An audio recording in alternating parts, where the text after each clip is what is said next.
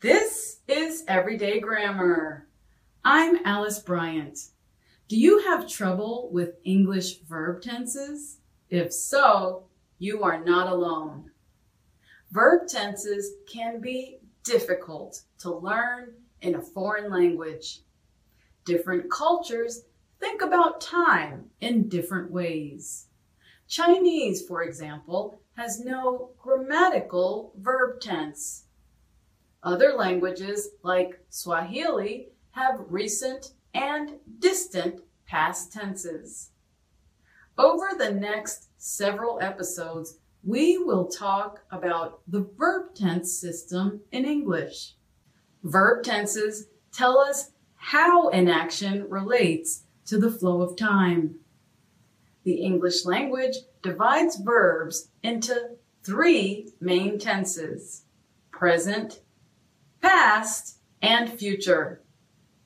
Those three tenses are each divided into four smaller groups. Simple, progressive, perfect, and perfect progressive. There are 12 verb tenses in English. But here is the good news. Most of the time, we only use four or five of them. To make almost all verb tenses, you have to put a form of the word have, be, or will in front of the verb. English verb tenses give many details about time and action, such as is the action finished and was the action repeated.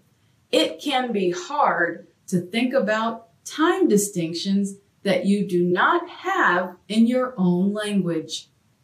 That is why our goal over the next several episodes is to help you understand each verb tense better.